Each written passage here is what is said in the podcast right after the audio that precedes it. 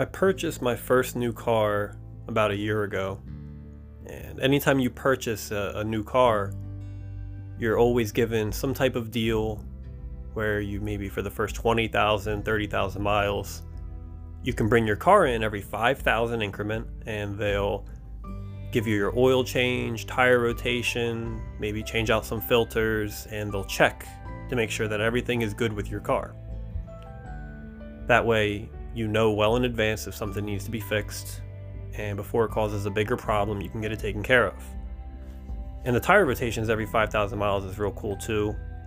Since you turn with your front tires, they wear down quicker than the back, so every 5,000 miles they switch your front tires with your back tires, so they wear down equally. It saves you a lot of money, a lot of hassle, and it's just genuinely good for your car.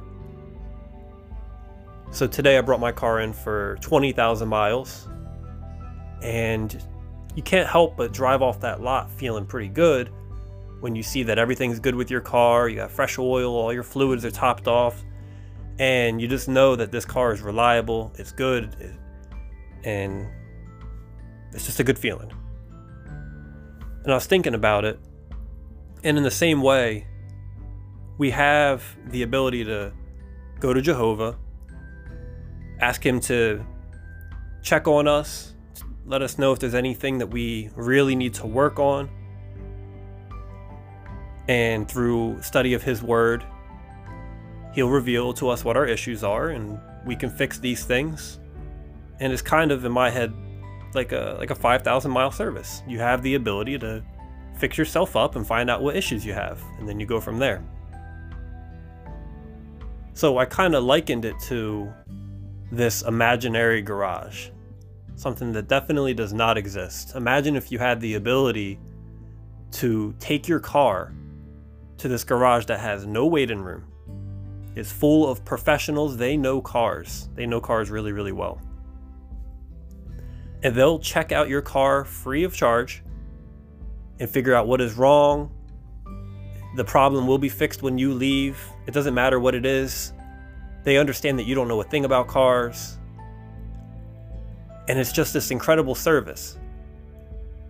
No matter what your problem is, you might have just heard some weird noise in your car, and you drive it there, and right away they see you and they get in the car with you, and you drive and they hear the noise and they're able to diagnose it, figure it out right then and there. Maybe you were just hearing something and it's not a big deal, but while you're there, they might as well check it out anyway. They may as well look in a couple of other places as well. So this garage would be super useful, and I'm sure everybody would be going there all the time. They would not be going every 5,000 miles. They'd be going just for the sake of going sometimes. And let me just bring my car in, see how everything's going. I'll study for the meetings or something while I wait, while they look at everything. People would utilize that like crazy. So I thought about it, and I'm like, we do have that service. We have this imaginary garage. Anytime that we want to really break down the various things that we do, the attitudes we have, the things we think, and we really want Jehovah to teach us about these things, really reveal them to us, we have that ability, and he will help us. We can fix these issues, but of course, at what cost? I mentioned that the imaginary garage was free, and then I likened it to Jehovah giving us this unlimited attention, this unlimited service of revealing things to us. But what does it cost? So in Jehovah's organization, it costs us time and effort. We're going to have to spend the time learning about these things, diving into his word, praying to get a full understanding about what we do need to change, meditating on these things, thinking about how we can apply it into our life, and maybe areas in our lives that we haven't been applying it, and thinking about how we can make changes, and then actually going out and applying these things. And it's going to take a lot of effort. We're going to have to put the effort in. So how does this transition back to this imaginary garage? So imagine in this imaginary garage, you bring your car there, They figure out what the problem is, and they say, yeah, it's totally free, but you have to do all the work, but I will be right by your side the entire time. I will tell you exactly what you need to do. I will provide you all the tools you need, and I will answer any question that you have as detailed as you possibly need it to get the job done.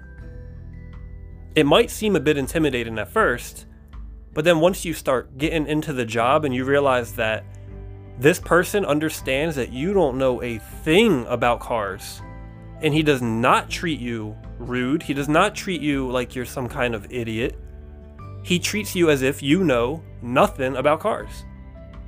And he's okay with that. In fact, he congratulates you every single time you do something right. He rewards you. He makes you feel good every time you do something right. In fact, if you got down on the floor and you're trying to jack your car up and you're trying to find the position of where to place the jack, he's right there on the floor with you with a flashlight telling you, oh, move it a little bit to the left, a little bit to the right. You got it. There it is. Now you can lift that car up with confidence because he helped you right there. They will be there every step of the way. And maybe you're having difficulty pulling a wrench, something that may involve strength, or you can't comprehend something. No matter how detailed they explain it, you just can't fully grasp it. Well, no worries. They're also there to lend a hand. They're not going to do it for you, but they will help you. They might give you that extra push you need to pull the wrench, or to lock something in place. Or maybe there's something really small and intricate that they have an eye for. They will help you. They will guide you. It wouldn't be that daunting of a task, and in fact, it would be pretty enjoyable conquering something like that when you never thought that you could maybe swap a part of your engine or do the alignment on your tires. I don't really know much about cars. I'm kind of just playing it off, but it would feel good that you did something you never thought you could do because someone walked you through it and somebody helped you. And we have that. Jehovah is right there with us. This imaginary garage is 24 hours a day. It doesn't matter what time you pull your car in there. And Jehovah does not care what time of day that we seek his help. He does not care. And he will help us every single step of the way. Perhaps you're battling selfishness. He is well aware that you are not the master of selfishness. That you are not the all-knowing master of how humans are to benefit themselves. He is the professional. He is the one teaching us, walking through everything with us, giving us all of the proper tools, and congratulating us every time we make progress. All he wants is for us to pull our car up into the shop and be ready to work. That's all he requires. He knows that we are imperfect, that we are humans, and that we don't know a thing about how humans are supposed to benefit themselves. We don't know, but Jehovah does, and he's willing to teach us. He's willing to walk us through it. Jehovah is so willing to help us if we desire to be helped. And he will walk us through it every step of the way. And just like we would maintain our cars, if we had that imaginary garage, we would take such good care of our cars. We would all be expert at cars. We have the ability to be experts at benefiting ourselves, bringing glory and honor to Jehovah. And he is so willing to walk us through every step of the way. So we really need to take full advantage of this service that Jehovah offers us, teaching us how to benefit ourselves. Peace.